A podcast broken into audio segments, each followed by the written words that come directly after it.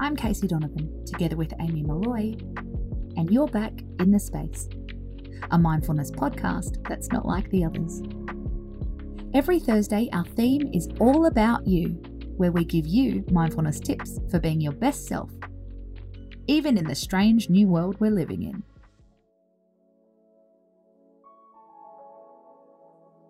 Today, we're going to talk about a controversial topic face masks. Like it or not, they're the new accessory of 2020. And just like any situation which brings up uncomfortable feelings, mindfulness can help us to accept it and soothe all of our frustrations. First, let's look at the side effects of wearing a mask.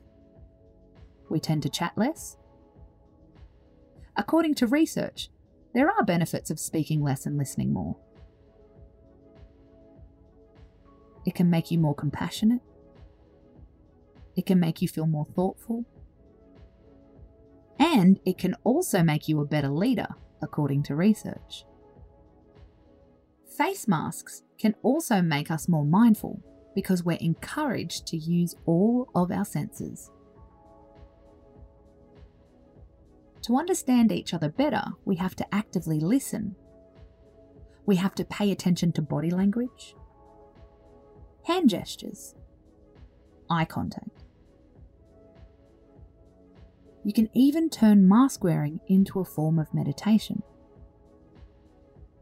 Next time you have to interact with a friend or a stranger, the cashier in the supermarket, the person serving your coffee, make real eye contact and hold it just a second longer than you're used to. Yes, it'll probably feel uncomfortable because we're a bunch of eye averters, but you'll start to get used to it.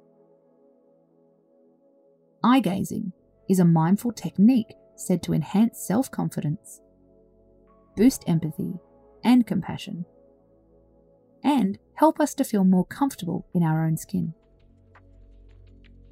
Why not give it a go? I'm Casey Donovan and this is The Space. Head back tonight for another evening episode where we'll be talking mindful booty calls. Space out.